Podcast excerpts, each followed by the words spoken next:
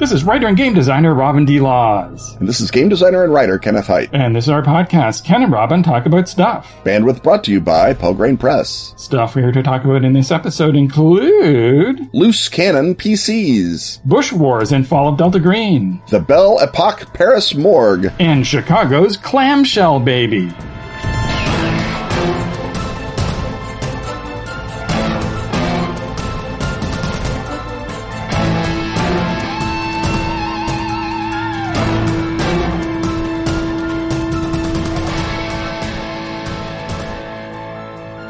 Robin is known for his stylish convention shirts. But you know who's really stylish? Who's that, Robin? Lumberjacks and bears in the Yukon. Mm, So say our friends at Atlas Games in the form of their new game, Yukon Salon, a quick, humorous, and family friendly card game that comes in a tin. oh yeah, that's the one where you're a stylist in the frozen north and your clients are bears and lumberjacks. Hairdo cards rotate, so they're beards for the lumberjacks or hairstyles for the bears. You match each style in your repertoire to just the right client and roll to see if they like it. If you fail, you make outrageous claims to get a bonus and keep them from walking out. Bears have hair, lumberjacks have beards, and they both need your help. Yukon Salon is available now, so take your place at the frontier of style today. You can learn more at atlas-games.com. Or follow the link in the show notes.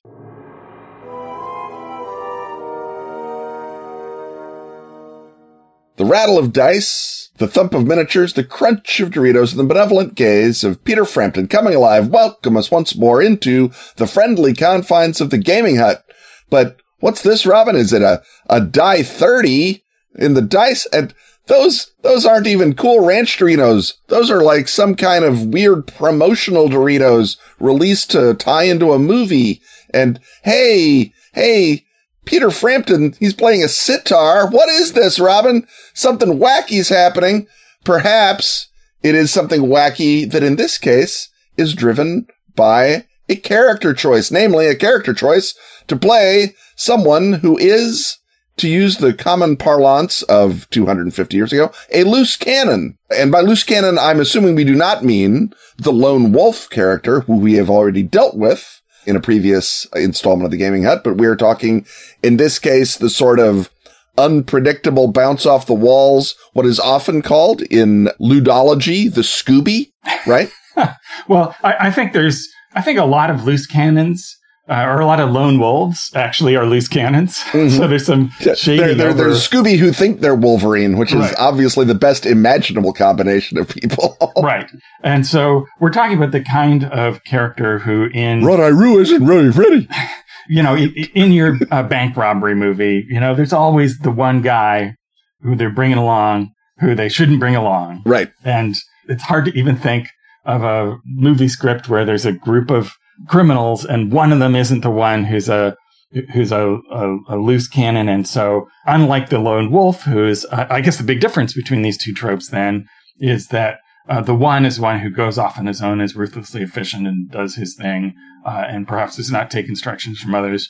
And this is the one who's stays with the group yet makes mistakes, possibly due to their psychological makeup, and uh, sticks around. And so that for them, uh, everything goes wrong. It's not you're, a loose cannon. You're in narrative traditions anyway. That's not supposed to go well, and uh, things go awry. And of course, the issues of the lone wolf and the loose cannon are somewhat similar in that you can decide to do this as a player uh, without necessarily getting buy-in from the rest of the group, and it may be something of a source of uh, frustration to them. So in our script here, I'm talking about GMing, but do we want to talk about how to how to be the good version of the loose cannon character rather than being the loose cannon player before we move on to uh, GMing techniques? I mean, I have, and I think most long running gaming groups have a Scooby of one kind or another. My Scooby's name is Zach, and he is a loose cannon in, I think, the best way that you can be a loose cannon. As all my players are the best versions of themselves they can be, in that he, you know, given a, you know, a two dimensional map will look for the third dimension. He is the guy who thinks, what if we, you know, end around it here? Some of it is Zach play, you know, working the refs, as they say, playing to my known cyclims. Some of it is just a good creative mind. Some of it is having been in my game for several, you know, probably decades by now. And so he's, he's used to sort of the narrative constraints that it operates under. And he's, uh, he, he watches enough other narrative or reads enough other narrative that he can work around that. So he's, he's the best kind of Scooby because he's still the talking dog in the mystery show. It, it's still what? But also there's more of a, oh, element to his, you know, when he proposes some ridiculous idea. Uh, for example, in literally this last uh, adventure that we ran in my Agents of Saber Supers game, they've been hunting a sort of a Viet Cong Green Arrow supervillain who attempted an assassination on their watch. They don't like him. They tracked him down to his hideout in the Ironwood forests around Vinh in North Vietnam. They tracked him down, beat him up, dragged him away. Surely now they will either turn him over to the North Vietnamese or they will take him back to the South to turn over to Diem, who he tried to assassinate, and that won't end well. So, of course, Zach's solution is let's recruit this guy to sneak us into the big heroin ring that we've been trying to bust up. And, and, uh, we know he's good at sneaking into stuff and mounting ambushes. He hates heroin dealers as much as we do let's just team up. And this is not a solution that anyone, including me, had thought of. And he did. And obviously the, you know, the, the, the NPC, the Green Arrow guy, Nothan was, yeah, absolutely. Instead of be executed, kill heroin dealers. This is, this is not even an offer. This is an obvious. Right. So obviously in the TV show, this is a, a an actor with a recurring role. And yeah run out of villain things for him to do. So now he has to do a face turn. Yeah, he, he got a lots of really good um, uh, fan write in, and you know we we hope that he's not going to pull a spike and just stick around forever. But they definitely want to keep him around for the next big segment. But that's the sort of outside the. Not even outside the box, but outside almost the parameters, because in the world of sort of of supers gaming that we're doing, this is not a usual move, even in you know, even though you can find individual cases in the literature that say, well, I guess sometimes Punisher and Daredevil have to team up, but by and large, you know, it's heroes one side, bad guys on the other side, never the twain shall meet. So that, w- that was the sort of loose cannon Scooby out of the box thinking that Zach is very good at as a player. And, you know, it contributes a great deal. So I guess the way that I would say if you are a player and you want to be a loose cannon, just make sure that you're clever and interesting more often than you're self-indulgent or time wasting. And just right. make sure that those are the, those are the balance beams you're walking and know that, right? Right. And clever and interesting in this case means furthering the narrative, having a, a fun thing happen that moves the story forward, not so that you're introducing an opportunity for a new cool thing to happen. Right. Rather than adding another obstacle for your fellow players to overcome because you're being the goofball. Because the right. uh, the classic downside of the loose cannon character, who is sometimes the the sort of power gamer or uh, butt kicker who gets bored while people are talking and planning in you know the classic other version of that well i just punch somebody mm-hmm. um, that's not the lone wolf character because they haven't gone off to a tavern in another town to punch somebody they're just right. doing they're, it they're punching someone right there in the king's audience room right and so the problem there is that that gets you further away from the goals that everybody else was trying to pursue and introduces a new obstacle that's a pain uh, for the other characters if they have to participate and join the Rumble. And it is also a pain for the GM. It's like, oh, okay, now I've got this sidetrack, which is fine, but I got to figure out a way to make that sidetrack hook back up into, if not necessarily the plot, because maybe you have a pos- possible number of directions things can go, but you've got to move it back into somewhere more interesting than the King's Guards hauling you off and, and, throwing yeah. you in, in the clink. Now, if they throw you in the clink and then the guy you're in the clink with has a clue, aces. That's mm-hmm. great. But of course, this is exactly what this segment is all about is how to, how to do that. And I guess another tip then, in addition to finding a way for the obstacles that the loose cannon introduces to become plot forwarding devices is to also indicate to the other players and protect the other players for the consequences of that. So the sort of bummer way to do the I punch the courtier in the throne room thing is okay, now you all get attacked by the guards and you all get thrown in the clink. Whereas the f- funner one is that, well, the king obviously knows you're traveling with this guy who's a jerk And his brother actually also kind of a jerk. He knows what it's like. Fact, his brother keeps trying to knock him off and pitch him off the throne, which coincidentally is why he's gathered you here all, to- all together. Yeah, right, yeah. And that would be a fun surprise when the king doesn't do the accepted thing and say, throw them all in the dungeon, but just, oh, okay, yeah. We, we've all got a Scooby and Mhm. I've got a Scooby in my family. You've got Yep. yours in your group. Throw them in the clink. So you could do an unexpected thing where it doesn't blow back on the other players and, and keep finding ways to do that so that the, because I think the obvious temptation, if you're just thinking, well, what would the realistic thing would be in this situation? Uh, which is always a, a bad question to ask yourself because it usually leads to uninteresting, realistic things happening A lot of forms being filled out. a lot of forms being filled out is what is the surprising way that the loose cannon can uh, suffer his own backfire without uh, then uh, reverberating onto everybody else in a way that makes a fun new thing for them to do. So they have to, you know, go and figure out a way to get them out of the clink, but make that fun and not annoying and a chance for them to be cool and not uh, stuck in a worse situation. And, and, uh, because you don't want them asking the question, why did we invite this person along? Which is a f- oft Yes. asked question Which is, playing. which is a question that if you're not willing to extend it into the actual game group is a question that doesn't have a good answer in the fictional world. I mean, there may be a reason why, you know, you got that player there who keeps doing that and can't be stopped from doing that by even the most sincere intervention by the fellow players. And, you know, on the other hand, maybe that's the guy you invite over only for miniatures night and not for role playing night. Who can say?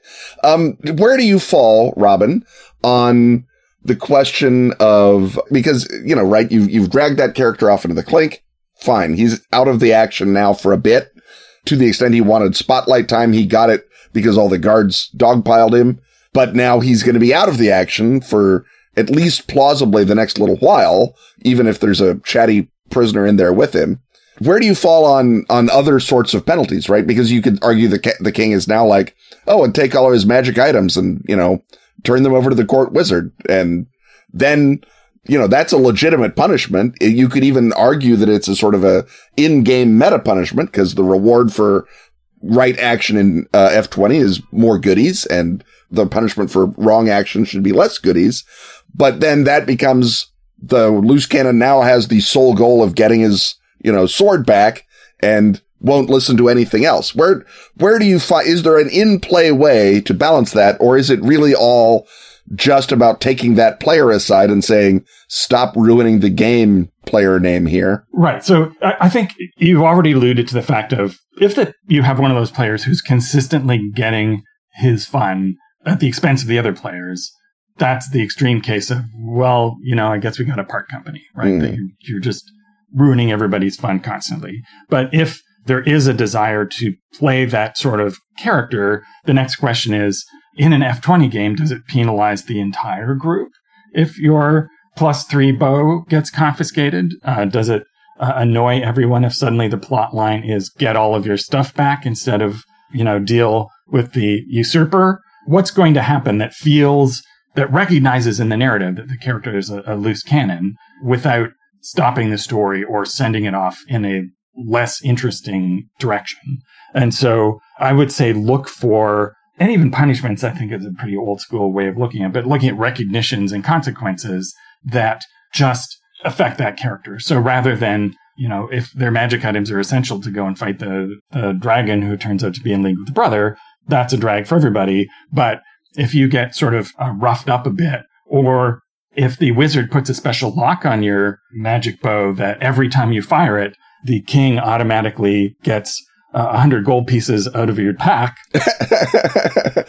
oh, that's the subscription model bow. Yeah, that's the, The- new the one. You, you can't just your- buy the bow anymore. He puts your magic we- weapons on the subscription model, something that turns the loose cannonism back on the loose cannon, recognizes that it's there, feels uh, like an emotional punishment, if not an actual mechanical punishment, but then doesn't stop the story dead. And uh, now you know the loose cannon character at the end is going to go after the wizard and try to get him to take the lock off, but by then, you know, maybe he's earned it. Or Yeah. uh, maybe you can push that in a, in another direction. But the thing to, I think to keep returning to is the question, am I penalizing this player for doing what they've obviously shown up to want to do? And you've decided that it's not bad enough that you want to stop them from doing it entirely. So you want the punishment to be within the narrative. What feels like a punishment without actually annoying everybody else and you, the GM, because there's lots of choices you can make as a GM that you then find yourself quite annoyed by. Right. Often because you've asked yourself, what would be the realistic thing to do in this Yeah. situation? I suppose another possibility is that the king says, yeah, I've got a, a brother, the usurper. He's got the same thing. He's got this dragon. You don't even want to know what he gets up to with the dragon unless I hire you to kill the dragon, in which case you maybe do want to. Anyway, but the king might say to the uh, party leader or the person the king thinks is the party leader, the highest status person in the party, you know what? I'll tell you what. You've obviously had to deal with this before. Just tell me what your standard punishment for this is, and we'll just do that. And so it turns it back into a party decision. What do we do about this guy? Because they can't or shouldn't say, Oh, we just do nothing. We just let him, you know, poop on the carpet. Because probably the players have thought of a number of things they would like to do if they're actually annoyed. right. And this, and this is their opportunity to sort of, you know, have a thing happen. And, and you can even take it into metagame and they're like, well, is there just some way, you know, that we could, um, uh, have, have an ankle bracelet on him that shocks him for a certain number of hit points whenever he does something, you know, stupid or whatever. I mean, I don't know. The, the, the notion is that the players are now involved somehow in executing this rough justice. And ideally, the player of the loose cannon character can also be involved in that conversation and you can get to the extent that they are playing a loose cannon because they feel it's a fun fictional trope, uh, the wild guy who can't be contained and less because they are an antisocial jerk, then they may be able to say, Oh, I get it. Yeah, this, this is a problem. This sounds like that would be a fair, you know, uh, response to it. And by having that discussion both in character and as most discussions are also out of character, maybe you create some degree of, of complicity and buy-in, even on the part of the, of, of the jerk player character, right? Right. And, of course, you can always have the king go, Oh, you're that one guy in your group. He's a real jerk. He messes everything up. Let's infiltrate him into my brother's party, into his Right, retinue. and again, find a find a way to turn that on its head and uh, and make it fun. Well, Ken, you and I are, are nothing if not well secured cannons. Exactly. Lashed down, some would say. Yes, and and thus we uh, are not going to subvert uh, any sort of premises or structures, which means that we're going to stand back, watch this beautiful hand tooled Corinthian leather commercial, and then see what lies on the other side.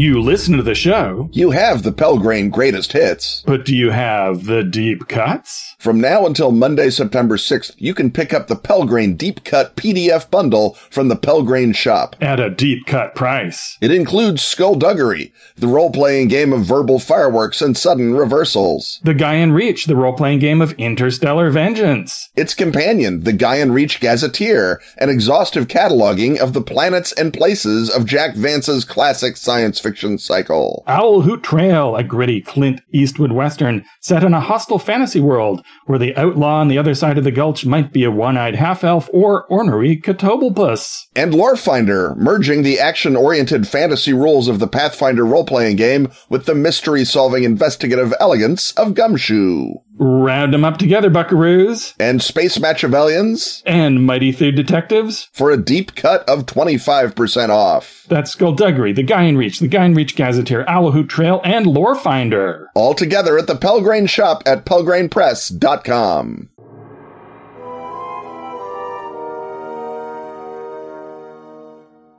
It's time once again to ask Ken and Robin, and Travis Johnson, beloved Patreon backer, asks, Tell you what, I wouldn't say no to a primer on using the Bush Wars as a setting for Fall of Delta Green with reference to the wild geese. Madman Mike Hoare died recently too, which seems relevant. So, Ken, I think uh, that's your cue for one of your classic explainers. One of my classic explainers. Now, the young folks may hear the word Bush Wars and think that's Iraq and Afghanistan. Yes, I had a d- different kind of bush. but also no. These are wars that took place in the bush, which is sort of the South African way of saying outback. Or frontier, if you, if you want to say that. And, uh, South Africa fought those wars by proxy. The, the clever way to fight wars in other people's countries. They, they had two of them. One was called the Rhodesian Bush War, uh, which is called the second Chimurenga by the other side. And since they won, maybe they get to call it what they want. And the Angolan Bush War, which was fought in Angola, as the name sounds, but also in Namibia. And of course, the Namibians call it the Namibian War of Independence. So we're already, you know, stepping on landmines, not for the last time in this discussion, uh, when we talk about the Bush Wars, but broadly speaking, these are a series of wars, revolutionary wars launched against white supremacist regimes. South Africa at that time was governing uh, Namibia under the name of Southwest Africa as a UN mandate. And then the UN said, well, if you're going to treat it that way, you can't have a mandate. And South Africa said, la la la, can't hear you. So the various uh, guerrilla movements, uh, the one in Namibia was known as uh, SWAPO and its armed wing was PLAN or SWALA first became PLAN in 1969. It had Soviet training in Rhodesia, which at that time was a, a white minority state that had declared unilateral independence from Great Britain because Great Britain didn't want to give a explicit white minority state its independence. They wanted there to be at least a lick and a promise toward equality. And uh, the Rhodesians weren't having it. White Rhodesians weren't having it. So they um, uh, declared unilateral independence in the context of two insurgencies against them. The ZANU party led not quite yet by Robert Mugabe, but spoiler, he's who winds up leading it. Oh, and their armed wing ZANLA, which had Chinese support, and ZAPU, which was led by a fellow named Nkomo, and its armed ring was ZIPRA, and it had Soviet support. And what support means is that the Soviets, the East Germans, the Cubans on the one side, or the Chinese and Albanians on the other side would send basically non-commissioned officers and technical advisors to train the guerrilla movement, guerrilla movement, provide cadre for their fighters, and then also send commissars out to educate them in proper Maoist slash Brezhnevite thought.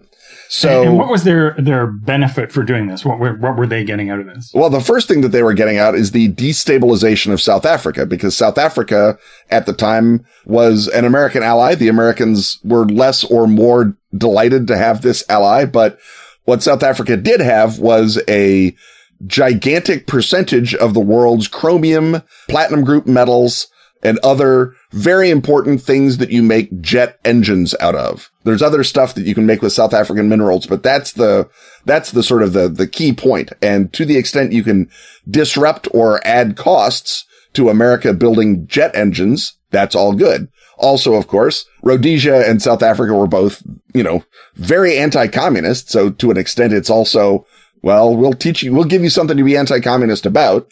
Um, and there's the sort of broad Leninist notion of mounting the revolution, you know, all the way across the world. You know, forget cost benefit. It's just the right thing to do if you're a Marxist Leninist or in Mao's case, a Maoist. So the, that's the sort of the, the big geopolitics of it.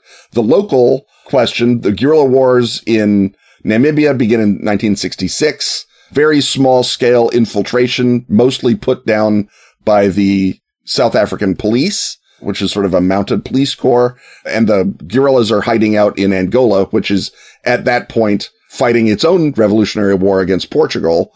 So the guerrillas would hide out in Angola in rebel held territory in Angola and then sneak across the border into Namibia. The same basic thing was the pattern in Rhodesia, except the rebels were hiding in Mozambique, which was likewise fighting a revolutionary liberation war against Portugal and sneak across the border into Rhodesia. ZANU, because of their Maoist uh, training, were doing more intensive send people out to live among the peasants, which mostly meant murder the peasants because I said Maoist. And so they were a, different sort of threat. They were operating, as I say, out of Mozambique. Uh, ZAPU was operating out of Zambia. I think both of them had uh, safe houses in Zambia, but it's sort of border countries that are either uninterested or unable to control the guerrillas in their presence send the guerrillas out to destabilize those countries. So, like I say, during the classic 60s, it's pretty small scale. Someone in Moscow and Beijing unlatches the doors to the landmine warehouse and sends landmines to both these groups or all three of these groups. and they begin planting landmines in the rural roads of Zimbabwe and, or Rhodesia at the time and Namibia. And that began to interfere with police patrol. So it was basically the IEDs, except they didn't have to eye them. They just had the EDs. And so they were mounting fundamentally IED war against the Rhodesian police and the South African police. That then escalated it into straight up military campaign. South Africa sent the army into Namibia and immediately expanded the war into Angola. That was in 1973. The white Rhodesian government basically began cross border raids very aggressively about that same time in the 70s. Got even more so once Mozambique becomes independent in 1975. White Rhodesia now realizes they're basically entirely cut off. The war becomes an existential threat. Both sides escalate. Uh, blows up the main oil dump in Salisbury, the capital of uh, Rhodesia, takes out about a third of the country's oil supply which is not a little. And by then we're into the, we're definitely into the seventies. And, uh, in 1979, the war ends by ceasefire. There are elections in 1980. Uh, Mugabe wins the elections because the Shona ethnic group that is the backbone of ZANU is the biggest one in Rhodesia. And well, nothing bad ever happened in uh, Rhodesia after that. In Namibia, the Angolan civil war takes over right after the Portu- the war against Portugal with South Africa in the mix. Cuba sends 36,000 troops into Angola in 1975, basically to counter the South African presence. So Cuba and South Africa are fighting not just a proxy war, but pretty much a direct war in Angola until apartheid goes away in 1991 or 1990. And then that is when the uh, Namibians get their independence because South Africa no longer being an apartheid state is no longer interested in maintaining an apartheid colony and uh, Namibia uh, becomes independent. So that's sort of where we are. So in the 60s, the classic 60s of Fall of Delta Green, it's still relatively low firing guerrilla war. It gets really loud in the 70s. The connection to the Wild Geese and Madman Mike Hoare is that a lot of Rhodesians, especially, you know, those with experience in the uh, Rhodesian police and those Selous Scouts, the special forces, they take higher paying jobs elsewhere as mercenaries. Generally in Biafra in uh, Nigeria, the big, gigantic, horrendous war uh, in the late 60s. And so similarly, there are South African mercenaries. There's the South African and Rhodesian governments don't hire mercenaries because they're you know, they're already the Western military force. Mercenaries generally show up uh, in a country where there's no Western military force in either direction, uh, which is why they're so prevalent in Congo and then in Biafra, because neither of those countries has either a great power patron like France or a, uh, a, a, large Western military force. Rhodesia's military force isn't that large, but it's not a very large country. So, um, there are 300 American enlistees in the Rhodesian army. It's, they're not mercenaries. They literally just sign up to be part of the army. They're not in a unit or anything. They call themselves the crippled eagles, but they're, you know, they're just there. They're for looking for hashtag trouble. reasons. They signed up for um, I mean, their reasons probably don't bear a lot of examination, but anyway, they, they, they do that. So they're not technically mercs. The CIA does have about 500 mercs in Angola basically trying to fight the communist MPLA faction in Angola to cut out a bridge, a beachhead for the non-communist Angolan side to hold out uh, coincidentally along the border with Namibia so that they will simultaneously cut off the, the plan at the knees and also you know, give the non-communist forces in Angola a, uh, UNITA a, uh, an opportunity to hang on. That works about as well as everything else the CIA does in the seventies.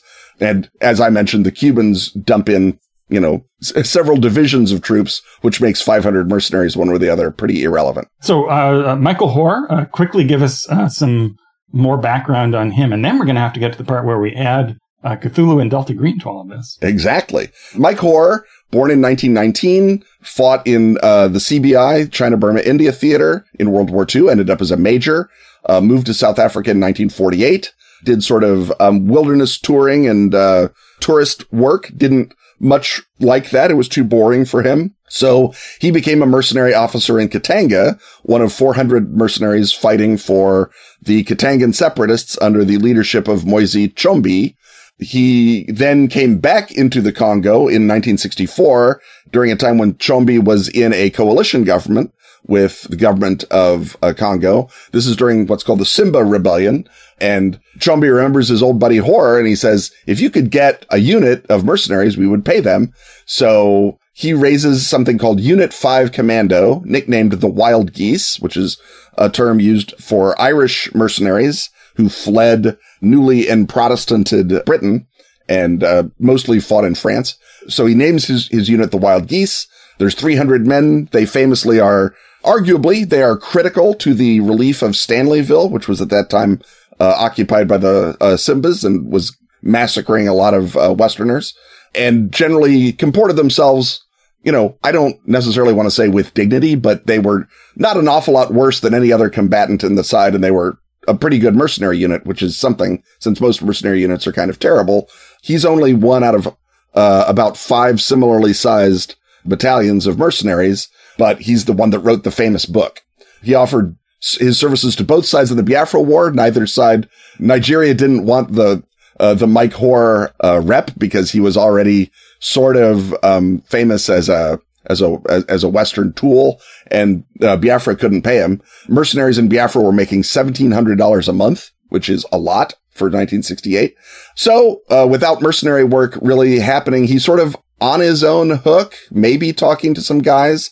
Attempts a coup in the Seychelles in 1981. He and 55 guys fly to the Seychelles. One of them goes through the anything to declare line with a AK-47 in his bag. I, I, do declare I'm about to stage a coup. I declare I'm about to stage a coup. Well, what he staged was a firefight in the airport that led Mike Hoare to run away and hijack an Air India jet and fly it back to South Africa. And then, of course, he was arrested and he served uh, 33 months for that hijacking. Uh, while in uh, jail, he studied Catharism and uh, wrote a book on them. As you do when you have time in your hands. So there is our Gnostic connection to Mike Hoare. And believe me, that took some doing. Um, and the Wild Geese, of course, became the title and in, in many ways the inspiration for the novel and movie The Wild Geese. And the author of the novel was a Rhodesian policeman. So we see how it all sort of folds around and the plot of the wild geese fictionizes a rumor that Tshombe actually had escaped from Algerian custody with some uh, mercenaries to try and retake Katanga, but uh, was turned around on the on the tarmac and sent back to Algeria to die. That may or may not have happened, but it, it it's the sort of rip from the headlines thing that a good thriller uh, uses. And the Wild Geese, say what you want about it, it's a pretty good movie and a pretty good thriller, all other things aside. But that's, that's the sort of stew into which the CIA and therefore fictively Delta Green are jamming in their oars in the 60s, 70s, and even early 80s to an extent. Right. So it feels like this bridges not just the fall of Delta Green, but the 70s Delta Green that exists only in our hearts, Ken. You and I, the bell bottoms and big mustache. That's right, the big mustache the, Delta the, Green. The, the malaise of uh, Delta Green, if you right. will. They, they think that, you, know, they only thought they were cowboy Delta Green in the 90s. They're super cowboy Delta Green in the 70s, wearing their leather hats and their paisley vests. Yeah. So, what sort of Cthulhuid things are uh, actually going on to envelop our characters as if they're not in enough trouble uh, in all of these uh, wars and rebellions? Well, Lovecraft, to the extent we want to bring him in here, had the same uh, racist notion about the uh, Great Zimbabwe ruins as everyone else. That they could not possibly have been built by the Shona people. That would be crazy. Shonas are, you know, uh, African. They must have been built by Phoenicians or to Lovecraft, the fishers from outside, alien beings. And so if there is maybe not Great Zimbabwe, but there is a anomalous stone fort at Inyanga, Rhodesia that is not like anything else um, or Inyanga, Zimbabwe now, that is not like anything else there architecturally. It's got plants that are not from the area.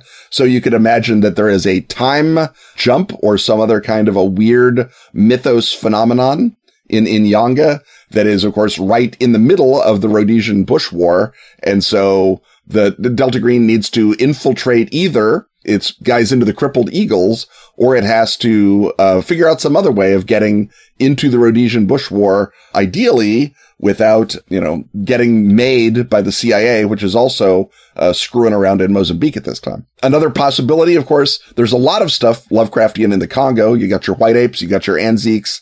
In the Delta Green continuity, there is even a giant Yithian outpost in the Congo called Thule because the Karotechia discover it first. It's uh, at Itoko up in the uh, jungle in the sort of Stanleyville Simba uh, area. So in the uh, 60s, Fall of Delta Green, there is a canonical operation called Operation Kurtz, which is a, a Delta Green attempt to put down a, uh, a risen avatar of Nyarlathotep. It's sort of the, a, a, dry run for the operation that will eventually destroy Delta Green in Cambodia. In this one, it works. In others, it does not. So you could have either echoes of Operation Kurtz. You know, there's a loose end we didn't tie off, or it can be a, well, since we were doing Operation Kurtz, we found that Yithian site and we'd like to go look at it. There are completely legitimately natural nuclear reactors in Gabon where the uranium is so thick in the ground and so dense that it creates natural critical reactions. So you could easily say, oh, that's an old Yithian nuclear pile. And you could say maybe there's a Yithian nuclear reactor somewhere that's still pumping out the rads. And in addition, it's causing some sort of hypergeometric mythos event every time, you know, a certain stellar configuration goes over and then there's a radiation pulse from the Yithian reactor. So it might just right. be as simple as let's go shut down this Yithian reactor in Angola. And oh, right. There's a bunch of CIA mercenaries and Cuban troops and South African helicopters in our way between us and it. Right. And so there's the possibility that all of the radiation will open up a portal. You will fall into it. So will the mercenaries. There will be the good old Yithians eons ago uh, hanging around in their Yithian civilization, all of a sudden you've got heavily armed uh, units, and uh, you can uh, possibly strike a deal with them, or they will try to wipe you. Do you team up with the other heavily armed humans who you were just fighting in order to survive uh, the assault of the Yithians? Do you divide and conquer? Does one faction of the Yithians hire one side and uh, hire the other side? There's all sorts of possibilities of sort of you know, uh, you might think you're falling in, into a hollow earth, but really you're just falling into an eons ago uh, Yithian civilization. And that way, that sets up the famous Roland the Thompson Gunner versus an Allosaurus crossover that Warren Zevon fans have been crying out for. Exactly. Well, now that we're getting onto uh, crossover events, it's time for us to cross over this commercial and see what lies on the other side.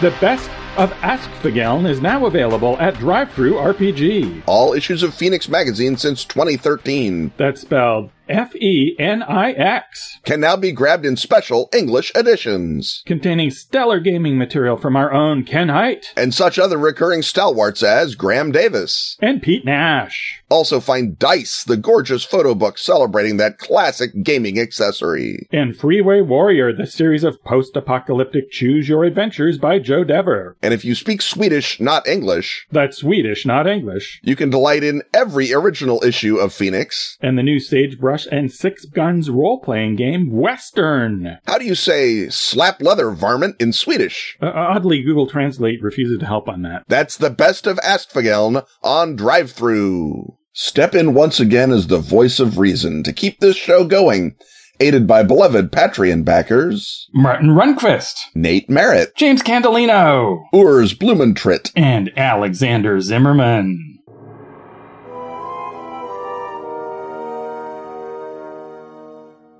The statues on their plinths, the scrolls in their cases, the murmuring of tweed suited intellectuals, all the susurrus, the background, the decor, if you will, of the history hut, that noblest of huts. And as we open it, we are greeted by beloved Patreon backer Keelan O'Hay, who would like to ask about catching the show at the Parisian morgue in the Belle Epoque. Keelan knows the kind of question that will get an answer. And that question is the Belle Epoque? Robin, what have we got going on in the morgue in Paris besides, you know, dead bodies? Well, I think we know everywhere where there are dead bodies, there are tourist attractions. Yeah. And in fact, uh, this is what the morgue in Paris became during the 19th century, all the way up to the Belle Epoque. In fact, all the way to 1907 when someone got the idea to, to close it, that it was unseemly. and so the morgue was relocated shortly before the Belle Epoque period from a, a dreary, worse precinct into a, a new modern facility, but it wasn't so modernized that they stopped putting the corpses on public display for the edification of visitors. Well, that's just more gentrification, Robin. That that'll happen. And so this is just behind Notre Dame. It's in a uh, what at the time is a splendidly creepy part of town, especially late at night between uh, two bridges. Uh, it's a fog shrouded area. And uh, certainly your uh, characters in uh, the Yellow King Paris segment will be prowling around at night. They're not going to necessarily just go by during the day. And any investigative game, of course, is going to, you're going to need to go to the morgue to examine bodies that are found there. There's, or you want to consult the government toxicology lab. That's where that is. So there's all sorts of reasons to go there. And as I said, it became a tourist attraction. Now, the original idea was just that if there are unknown people who need to be identified, and uh, a big category of those are just people who wash up on the banks of the Seine, but also just other unidentified bodies, including accident victims and murder victims and other people who have come to fatal misfortunes. Uh, what you would do is you would lay them out on a slab uh, that was sort of tilted up. They would decorously put little uh, leather bits on top of uh, people's uh, private areas, but other than that, they were displayed in the nude. And there was a window that you would go and, and uh, look through. There are period engravings of this. You can find them on the internet and get quite a sight of all the the swells and toffs going in and uh, looking at the at the bodies there. Uh, a railing would be hung over top, and their clothing would be dangled from the railing. Uh, the clothing was helpful in uh, identifying them. And then, of course, when someone was identified uh, by a family member or, or whoever, they were taken away, and proper arrangements for burial were made. And they probably wound up in the catacombs to go back to something that we've talked about in the past, and that is also emblematic of uh, creepity things in Belle Epoque Paris. The tourist guidebooks of the time uh, told people about this, but there was a note of regret. For example, the one that I have uh, says it's a sad and sinful sight and may not be without its uh, pathos amid the glitter and gaiety of the French capital. It is, however, more prudent to avoid it, especially if the visitor has sensitive sensibilities. So Aww. they were letting people know that maybe they didn't want to go there, but they were still letting people uh, know what it was. Now, this was also part of the industrialization and modernization that was all the rage in Paris at the time. So that as of 1881, they had really the first facility that could refrigerate corpses. So the room in which they were displayed was chilled to uh, zero centigrade. Before then, uh, they would just, uh, which is of course before the action of the, the Yellow King game, there would just be a rivulet of cold water that would run over the bodies and keep them going for a little while longer. But that's only going to last you so long before you have to take them off display. And then there'd just be the clothing to, to go by. People who are concerned about the propriety of this will be pleased to know that after 1883, the employees at the morgue were no longer allowed to sell the clothing. So everything is, you know, on the up and up. Also, uh, criminals were not submitted to public inspection, but of course, that would be dead known criminals. And wait a minute. the whole purpose of this is that you don't know who they are. How do you know they're criminals? You don't. So guess what? There'll be, if you're looking for a criminal and turns up dead, that's one of the art students in, in the Yellow King game, you might well find them uh, there. When corpses were taken off display for uh, inevitable reasons, because, uh, you know, even kept cold eventually, uh, they got past their sell by date, uh, and then they would be photographed. Uh, this started in 1877, and there was also a sort of a, an adjunct area in the foyer where you would be able to look at photographs of the dead and possibly match them to uh, the person you were uh, seeking. They got around 900 corpses a year, and as soon as this facility was built, it was already cramped because they put a whole bunch of stuff in it, and so this was also the place that autopsies were performed. And as I said before, there was a toxicology lab. And this is where your first generation of forensic scientists would go to hear lectures and uh, uh, learn this new uh, craft. So there's countless possible ways to get your character involved uh, with this. They may make regular visits to this over the course of a campaign. Uh, you can check Therese Raquin, the novel by Zola, has a, a, detailed description of it then. And as I said before, there's engravings of it. And uh, as I was uh, working on this, I recalled that I had a bit of a Mandela effect moment where I could swear that in one of the books of true crime that I read about this, it described it somewhat differently as there being a place where people were set about in positions of that there's sort of a parlor area where people were displayed and that admission was charged. And I can no longer find any reference to this. So I suspect that either this was a reality shift. And of course, that reality shift can happen in a game of reality horror to you that they can show up at the morgue and find out it's become even weirder since the last time uh, they got there. Or it could just be good old fashioned bad translation and not wanting to uh, ruin a story that's uh, too good to ruin. So in my game, uh, the morgue actually was sort of a, a cold open, as it were, that then led to something completely different, which is the characters were led to identify a corpse at the at the morgue, and then the gargoyles from nearby uh, Notre Dame attacked them, and it turned out to actually not be a morgue story at all, but a uh, a gargoyle story. As a player, if you're playing an art student, you can do what was done at the time and you can have your character regularly visit the morgue in order to sketch the faces of the dead. And that can't possibly lead to any sort of horror scenario that you and I can think of, Ken. Or you, your deuced peculiar thing could be that you went to visit and you saw the eyes of one of the corpses open or even briefly glimpsed there and you thought you saw yourself on one of the slabs or perhaps one morning when you're drinking away your hangover at your favorite uh, morning cafe, one of your art student pals can pop by and be utterly shocked because they just seen you there the other day at the morgue, and then you have to go and investigate exactly uh, why uh, your body is uh, is there at the at the morgue. Ken, I'm sure I'm leaving other morgue possibilities uh, untouched, but you'll pick them up. Yeah, well, I mean, I I feel like it is my job to mention in this context the Munich Dead House, the Leichen House, or like from the same root as lich, so meaning corpse house, that is mentioned in the short story Dracula's Guest, uh, in which Jonathan Harker, if he, if such the narrator is, visits the dead house and sees the bodies. Uh, they used to be put on zinc trays, and because even in Munich uh, in the winter, things would get a little ripe, they would be surrounded by flowers to kill the smell.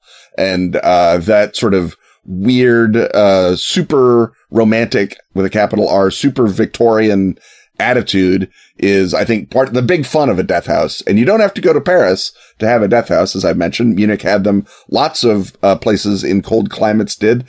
And Munich, for example, had a law that no one could be buried until three days had passed their d- being declared dead because they were so scared of being prematurely buried. So there was even a bell that you could ring in the death house if you woke up and you were like, Oh, here I am in the death house. There are no records of the bell ever having been rung in those conditions. I'm sure they were rung by hilarious pranksters all the time. Well, and that's a scenario unto itself, right? Is that you're somehow hornswoggled into taking over as guards at a, a death house. Oh, and, there's, uh, there's a classic uh, Victorian story called In the Death House where two friends are such bosom buddies that one promises to keep a watch on the other one in the death house for all three days to make sure that they're, you know, that they didn't, uh, uh, just pass into a coma. And of course, bad things happen. But yeah, you could very easily, you, you, one imagines the guards at the death house do not make a lot of money. They could be easily bribed, especially by a gentleman to look the other way while you sit vigil, but in fact are actually doing whatever horrible necromancy you're there to do. And when I was looking up the Munich death house, I discovered Toronto had death houses, Robin, and it had octagonal ones. So it's a, the, the callback you didn't expect, but must have been waiting for, uh, to our old octagonal building episode. So an octagonal death house, if there's a, a better way to store up necromantic ley energy, I'd like to hear it, right? Right. And so, yeah, if, if you have a good, honest Canadian corpse who, uh, revives, and it's not your, you know, living person who's been in a coma and needs to ring a bell, you don't want them getting out. And so the more corners you have, you confuse them until they lapse back into uh, into death after back in, into death. realizing that coming back from the the dead is disorderly and contrary to good government. It, it's so- just it's just simple. It's just simple. Really, it's a public health thing. exactly yes. Right. Yeah. To have an octagonal death house. But dead houses are, are, you know, there's dead houses in Scotland. Basically anywhere where it gets cold, too cold to dig a grave in the winter, they would have death houses. And then some of them like Munich or, uh, Paris would have very public viewing hours and make it a tourist. Hey, bring the kids. Let them look at dead people. And, and that I think is, is the other sort of side of it is over and above the, the strong possibilities of, of vampires. You've also got a, uh, a setting for like your gargoyle adventure, a sort of a, in the midst of, uh, of death, we are in life, but also a gargoyle type episode, which is good stuff. Right. Well, I think before we get dive bombed by any gargoyles, it's time for us to uh, get on over here, uh, get in a little boat, go between the two bridges across the river, and on the other side of the river is not the other half of Paris, but another segment.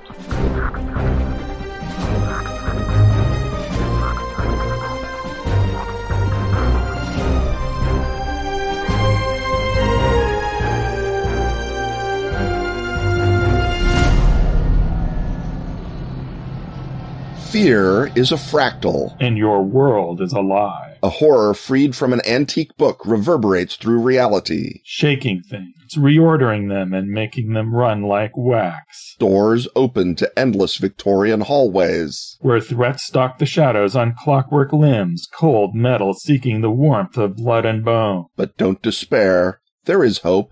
A king waits for us. And Impossible Landscapes, the first campaign for Delta Green, the role playing game, waits for you. In PDF now, hardback in May. Twice as big a book as Arc Dream planned. Those naive fools. Hailed as one of the best RPG campaigns ever made. And a masterpiece of surreal horror. While your mind is broken and battered by Impossible Landscapes, Also sees the bonus new release, Delta Green Static Protocol. which reorganizes the intricate timeline that precedes the main action of Impossible. Landscapes in entries that an ambitious handler can sprinkle in front of players to lure them deeper and deeper. Into research, God help them. That's Impossible Landscapes and its companion Static Protocol. Both from the freshly shattered collective psyches of Arc Dream Publishing.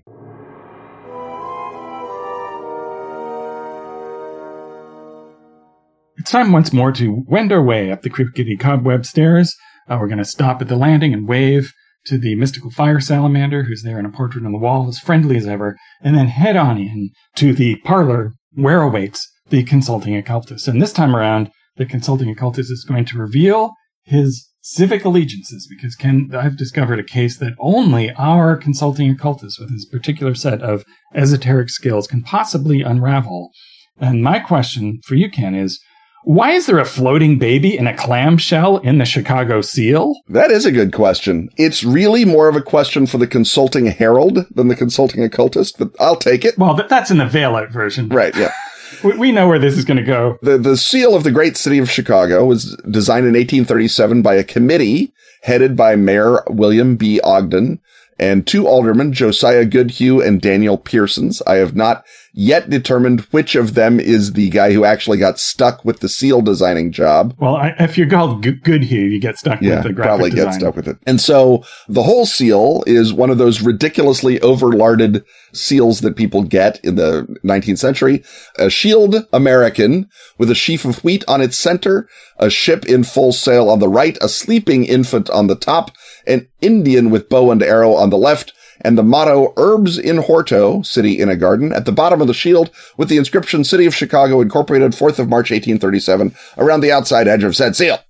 And those are the arms of Chicago. And in proper American fashion, they were given to us by ourselves, uh, or at least by a committee of aldermen. And, and people will be wondering before we go on, what is a shield bracket American? It is a shield with a blue star field on top and 13 red stripes, up and down stripes. I forget the So the, the original Captain America it is uh, shield. the, the original, original Captain America shield. Yes. But with a sheaf of wheat in its center to ruin it because graphic design. What is it? Now we, we also have a wonderful thing that is called a civic design. It is not our shield, but it is a, a Y shape with uh, waves in it.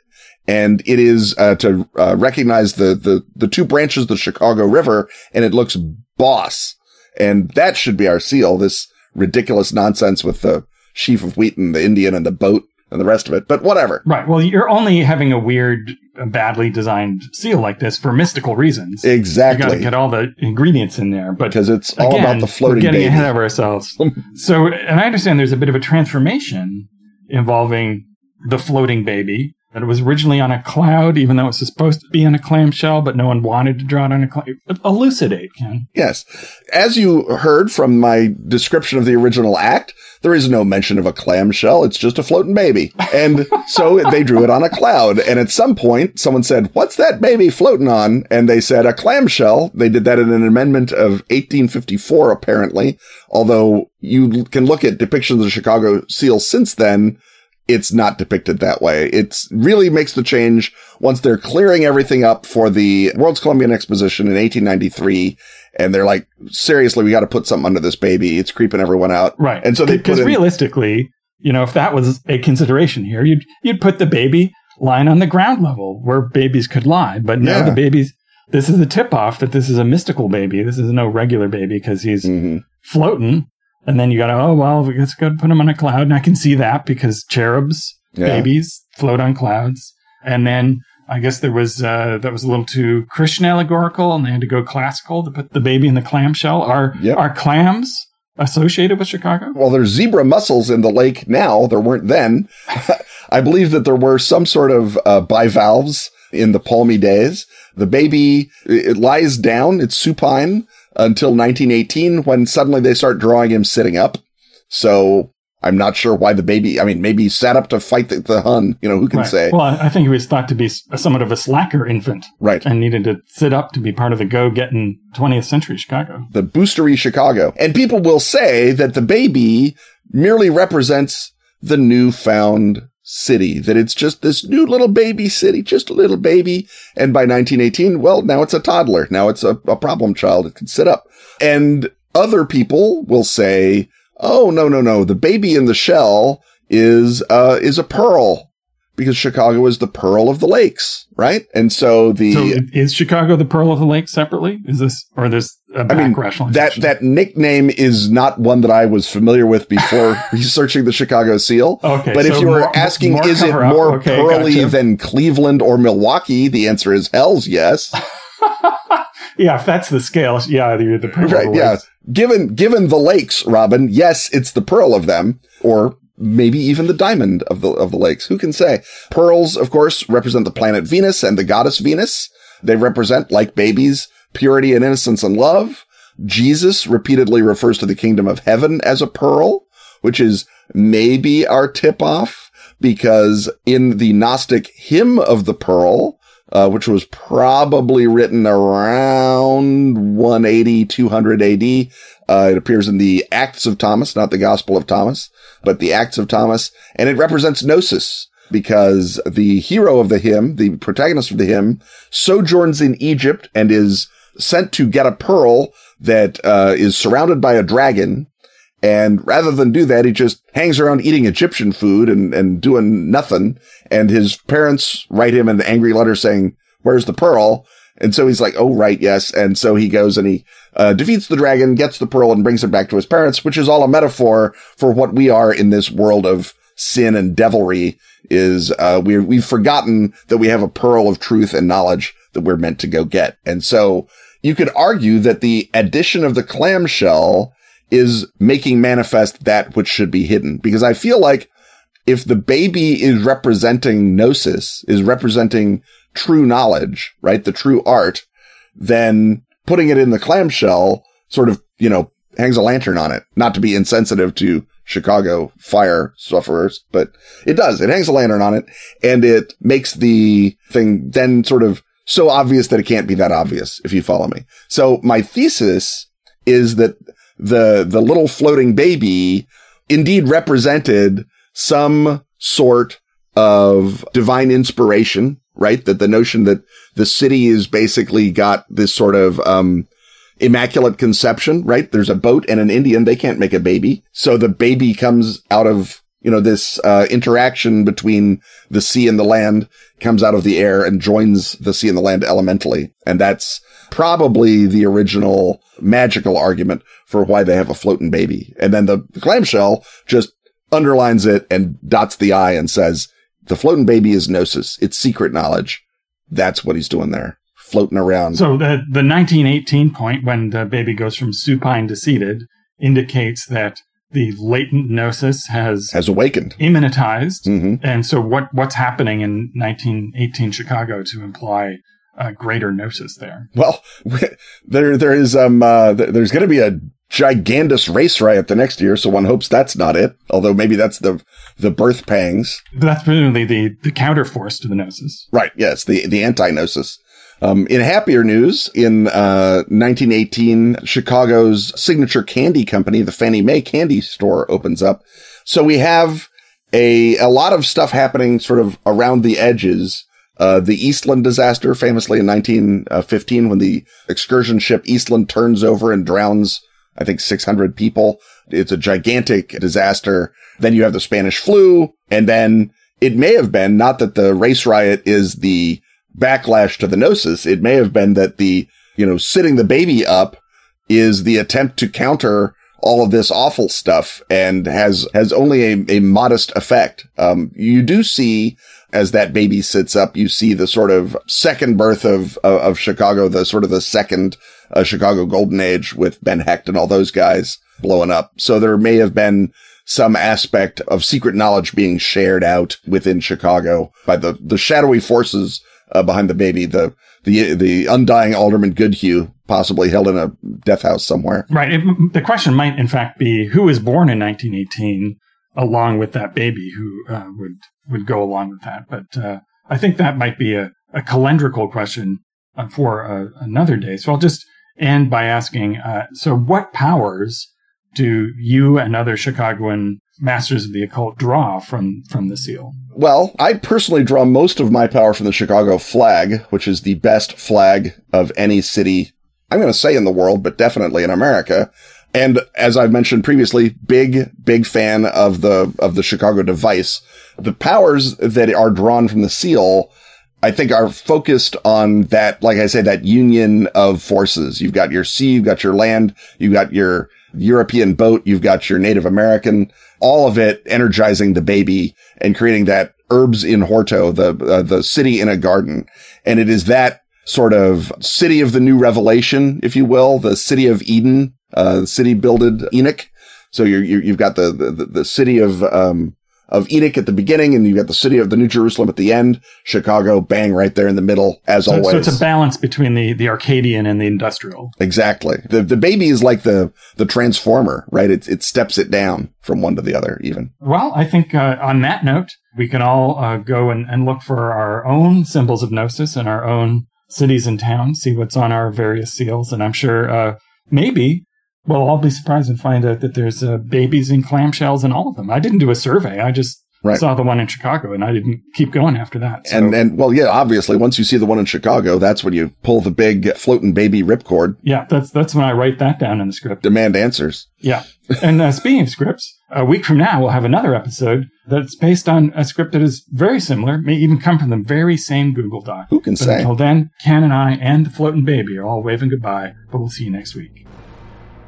Stuff having once again been talked about, it's time to thank our sponsors. Atlas Games. Pelgrane Press. Askfageln. Arc Dream. Dark Tower. And Pro Fantasy Software. Music, as always, is by James Semple. Audio editing by Rob Borges. Get your priority question asking access by supporting our Patreon at patreon.com backslash Ken and Robin. Keep our clamshell baby aloft by pitching in at our Patreon, joining such levitating backers as Carl Schmidt, Louis Sylvester, Luke Silburn, Matthew Baskerville, and Michael Bowman. Wear this show or drink it from a mug with Ken Robin merch at teepublic.com slash user slash Ken Robin. Unnerve your coworkers with our latest design, quietly judging you. On Twitter, he's at Kenneth Hite. And he's at Robin D. Laws. See you next time, and once again, we will talk about stuff.